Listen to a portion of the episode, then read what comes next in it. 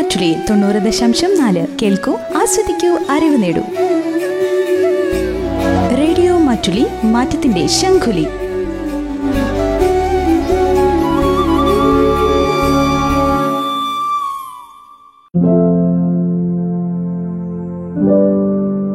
മധുരാക്ഷരങ്ങൾ. പത്മശ്രീ പുരസ്കാര ജേതാവ് മംഗലാപുരം ഹരേക്കള സ്വദേശി ഹജ്ജബ്ബയെക്കുറിച്ചുള്ള പ്രത്യേക പരിപാടി.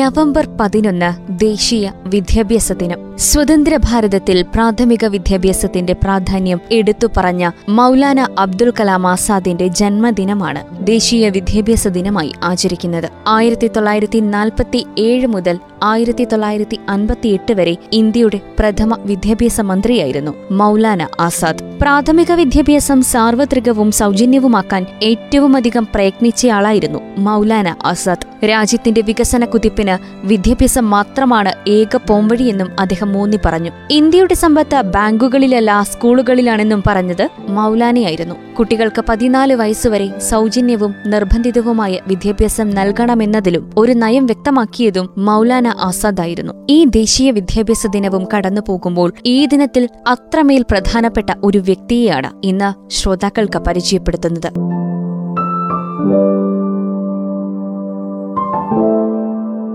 ഇത്തവണ പത്മ പുരസ്കാരങ്ങൾ വിതരണം ചെയ്തപ്പോൾ എല്ലാവരുടെയും മനസ്സ് നിറച്ച് പുരസ്കാരം വാങ്ങിയ ഒരാളുണ്ട്. ഓറഞ്ച് വിറ്റ് നടന്ന് കുട്ടികൾക്കായി ഒരു സ്കൂൾ നിർമ്മിച്ചു നൽകിയ നിരക്ഷരനായ ഒരു ഓറഞ്ച് വിൽപ്പനക്കാരൻ.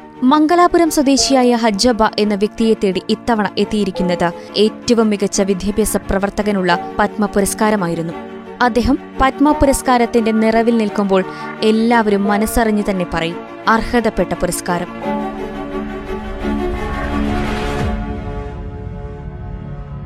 മംഗളൂരുവിൽ നിന്ന് മുപ്പത് കിലോമീറ്റർ ദൂരെയാണ് ന്യൂപദപ് എന്ന ഗ്രാമം. അപ്പുറം മംഗളൂരു നഗരം സമ്പന്നതയിൽ തിളച്ചുമറയുന്നു. പക്ഷെ ന്യൂപദപ്പിൽ ഇപ്പോഴും ഒരു നല്ല റോഡോ ആവശ്യത്തിന് വാഹനങ്ങളോ ഇല്ല. എന്തിന്, ഒരു നല്ല വീട് പോലുമില്ല. എന്നാൽ പൊട്ടിപ്പിളർന്ന വഴികളിലൂടെ കുറച്ചു ദൂരം നടന്നാൽ ഒരു മുസ്ലിം പള്ളിക്കടുത്ത് കന്നഡയിൽ ഒരു ബോർഡ് കാണാം. ദക്ഷിണ കന്നഡ ജില്ലാ panchayat higher primary school Newpadpu. ഒന്നര ഏക്കറോളം സ്ഥലത്ത് ഭേദപ്പെട്ട രണ്ടു കെട്ടിടങ്ങളിലായി പ്രവർത്തിക്കുന്ന ഈ സ്കൂളിന്റെ സ്ഥാപകർ ജില്ലാ പഞ്ചായത്തോ നാട്ടിലെ ഏതെങ്കിലും സമ്പന്നനോ അല്ല. നാം നേരത്തെ പറഞ്ഞ ആ ഓറഞ്ച് കച്ചവടക്കാരനാണ് ഹരേക്കള ഹജ്ജബ്ബ. ഓറഞ്ച് വിറ്റ് കിട്ടുന്ന സമ്പാദ്യത്തിൽ നിന്ന് ഉറുമ്പ് ആഹാരം ശേഖരിക്കുന്നത് പോലെ കൂട്ടിവെച്ച് കുചേല സദൃശ്യനായ ഈ മനുഷ്യൻ സ്ഥാപിച്ച സ്കൂൾ. ഇപ്പോഴും വികസനത്തിന്റെയും വിദ്യയുടെയും വെട്ടം വീഴാത്ത ഈ കുഗ്രാമത്തിൽ ഒരു ഓറഞ്ച് കച്ചവടക്കാരൻ കൊളുത്തിവെച്ച നിലവിളക്ക്. ആറാം ക്ലാസ് വരെയുള്ള ഈ സ്കൂളിൽ ഇന്ന് നാനൂറിലധികം കുട്ടികൾ പഠിക്കുന്നു. കഥ പറയും പോലെ എളുപ്പമായിരുന്നില്ല ഈ സ്കൂളിന്റെ ജനനം. ഇതിലെ ഓരോ തരി മണ്ണിലും കല്ലിലും ഈ പാവം തെരുവ് കച്ചവടക്കാരന്റെ കണ്ണീരും വിയർപ്പുമുണ്ട്. അതൊരു ത്യാഗത്തിന്റെ കഥയാണ്, ഓറഞ്ചിന്റെ മധുരം ഒട്ടുമില്ലാത്ത കഥ.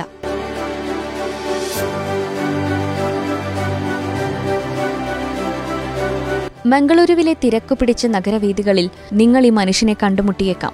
വെള്ളമുണ്ടും മുഷിഞ്ഞ വെള്ള ഷർട്ടുമിട്ട് വള്ളിക്കുട്ടയിൽ നിറയെ ഓറഞ്ചുമായി വിയർത്തൊലിച്ച് വിളിച്ചു ചൊല്ലിപ്പോകുന്ന ഒരാൾ. ഭാര്യയും നാലു മക്കളുമടങ്ങുന്ന ഒരു വലിയ കുടുംബത്തിന്റെ ഏക അന്നദാതാവ്. തന്റെ ഗ്രാമത്തിലെ കുട്ടികൾക്ക് അറിവ് പകർന്നു നൽകാൻ സ്കൂൾ നിർമ്മിച്ച മഹത് വ്യക്തിത്വത്തിനുടമയായ ഹജ്ജബ്ബയുടെ കഥ തുടങ്ങുന്നത് ആയിരത്തി തൊള്ളായിരത്തി എഴുപത്തിയേഴിലാണ്. മംഗലാപുരം ബസ് സ്റ്റാൻഡിൽ ഓറഞ്ച് വിൽപ്പന നടത്തുന്ന തൊഴിലാളിയായിരുന്നു അദ്ദേഹം. വായിക്കാനോ എഴുതാനോ അറിയില്ല. ആകെ അറിയുന്നത് കന്നഡ സംസാരിക്കാൻ മാത്രം. ആയിരത്തി തൊള്ളായിരത്തി എഴുപത്തിയെട്ടിൽ ഓറഞ്ച് വിൽപ്പനയ്ക്കിടെ ഒരു വിദേശി ഓറഞ്ചിന്റെ വില ചോദിച്ചു.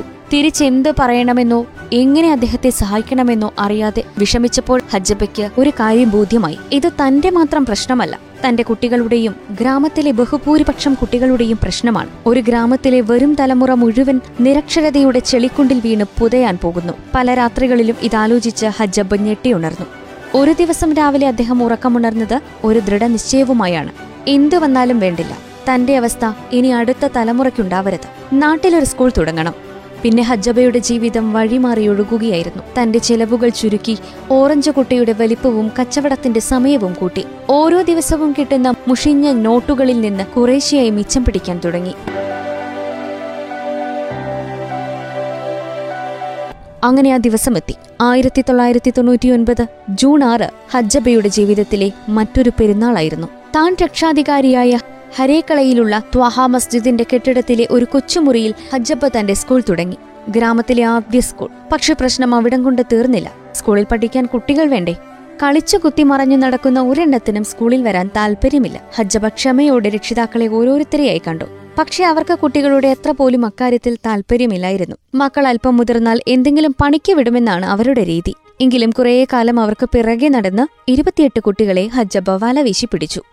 അവരെ പഠിപ്പിക്കാൻ സ്വന്തം പോക്കറ്റിൽ നിന്ന് ശമ്പളം കൊടുത്ത് ഒരു അധ്യാപികയും നിയമിച്ചു. അങ്ങനെ പഠനം തുടങ്ങി. അടുത്ത കടമ്പ സ്കൂളിന്റെ അംഗീകാരമായിരുന്നു.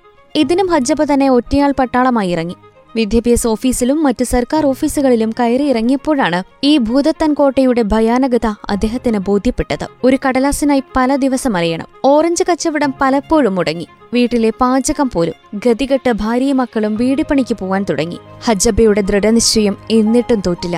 ആ സ്കൂളിന് അംഗീകാരം ലഭിച്ചു. എന്നാൽ അത് നിലനിൽക്കണമെങ്കിൽ സ്കൂളിന് സ്വന്തമായി സ്ഥലവും കെട്ടിടവും വേണം. പിന്നെ അതിനുവേണ്ടിയായി ഓട്ടം. ഓറഞ്ച് വിൽപ്പനക്കാരൻ ഹജ്ജബ്ബയ്ക്ക് പിരാന്തായോ എന്ന് നാട്ടുകാരിൽ പലരും രഹസ്യമായും പിന്നെ പിന്നെ പരസ്യമായും ചോദിക്കാൻ തുടങ്ങി. പല പണക്കാരുടെയും വാതിലുകളിൽ ഹജ്ജബ്ബ മുട്ടി. കുറെ കടം വാങ്ങി. പണമിട്ട് വെക്കുന്ന ഹജ്ജബ്ബയുടെ തകരപ്പെട്ടി വീണ്ടും നിറയാൻ തുടങ്ങി.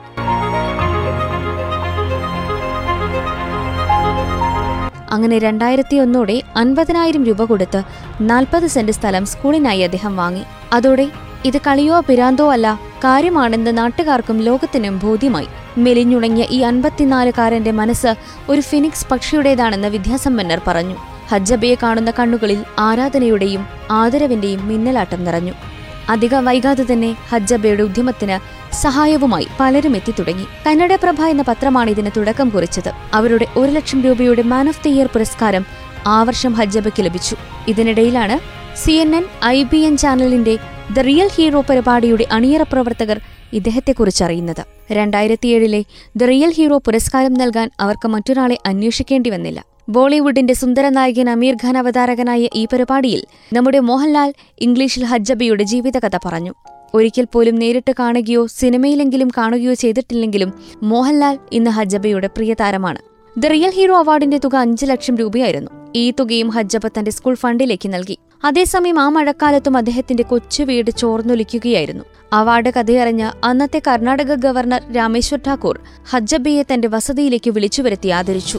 രണ്ടായിരത്തി പതിനൊന്നിലെ കർണാടക സർക്കാരിന്റെ രാജ്യോത്സവ അവാർഡും അദ്ദേഹത്തിന് ലഭിച്ചു. ഇന്ന് കർണാടകത്തിലെ പ്രധാനപ്പെട്ട മംഗളൂരു, കുവെമ്പു, ദാവൻഗെരെ സർവകലാശാലകളിൽ ബിരുദ വിദ്യാർത്ഥികൾക്ക് ഹജ്ജബ്ബയുടെ ജീവിതകഥ പഠിക്കാനുണ്ട്. ന്യൂഡിവാണി അഥവാ മധുരാക്ഷരങ്ങൾ എന്നാണ് ഈ പാഠത്തിന്റെ പേര്. ആത്മവിശ്വാസവും കഠിന പ്രയത്നവും കൈമുതലായാൽ ഈ ലോകത്ത് ആർക്കും എന്തും നേടാമെന്ന തിരിച്ചറിവിന്റെ വലിയ പാഠമായി ഇന്ന് ഹജ്ജബ്ബ വിദ്യാർത്ഥികൾക്ക് മുൻപിൽ ആകാശത്തോളം ഉയർന്നു നിൽക്കുന്നു.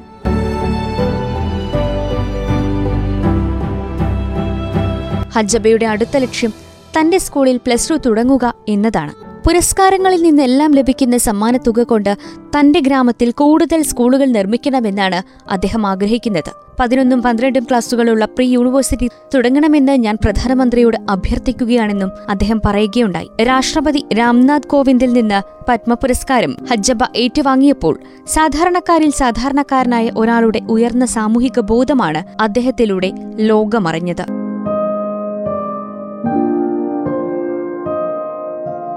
വീണ്ടും ഒരു വിദ്യാഭ്യാസ ദിനം കൂടി കടന്നുപോകുമ്പോൾ തെരുവിൽ നാരങ്ങ വിറ്റ് നടന്ന് അതിൽ നിന്നും ഒരു പങ്ക് നന്മയുടെ നാളേക്കായി നീക്കിവെച്ച, പ്രാഥമിക വിദ്യാഭ്യാസം പോലുമില്ലാത്ത തന്നെ പോലെയാകരുത് പുതുതലമുറ എന്നാശിച്ച് ആ കൊച്ചു വിഹിതം കൊണ്ട് ഒരു വിദ്യാലയം തന്നെ ഉണ്ടാക്കി. അങ്ങനെ രാജ്യം നൽകുന്ന ഉയർന്ന സിവിലിയൻ ബഹുമതിയായ പത്മശ്രീ പുരസ്കാര ബഹുമതി സ്വന്തമാക്കിയ ഈ സാധാരണ മനുഷ്യനെ ചിലപ്പോൾ നിങ്ങൾ കണ്ടുമുട്ടിയേക്കാം. മംഗലാപുരത്തെ തെരുവിൽ ഇടതു കൈയിൽ മധുര നാരങ്ങ കുട്ടയുമായി കറുത്തു മെലിഞ്ഞ ഈ മനുഷ്യനെ കണ്ടാൽ ഒരു കിലോ നാരങ്ങ വാങ്ങാൻ മറക്കരുത്. കാരണം നിങ്ങൾ കൊടുത്ത നാണയത്തുട്ടുകളിൽ ചിലത് നാനൂറ് കുട്ടികളുടെ അറിവിന്റെ ആകാശത്തിലേക്കാണ് ചേക്കേറുക. നന്മയുടെ പ്രകാശം എപ്പോഴും പ്രകാശിപ്പിക്കുക. സഹനവേനലിൽ ജീവിതം വിരിഞ്ഞവരായിരിക്കും. അതുകൊണ്ട് തന്നെ ഹജ്ജബ്ബ നൽകുന്ന ഓരോ മധുര നാരങ്ങയ്ക്കും ഇരട്ടി മധുരം തന്നെയാണ്.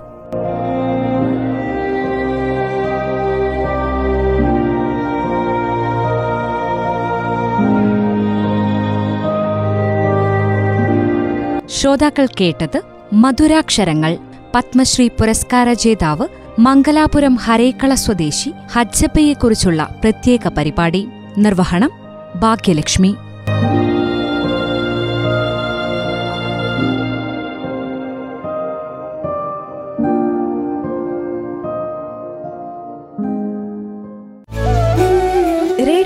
രാത്രി തൊണ്ണൂറ് ദശാംശം നാല് കേൾക്കൂ, ആസ്വദിക്കൂ, അറിവ് നേടൂ. റേഡിയോ മാറ്റുലി, മാറ്റത്തിന്റെ ശംഖുലി.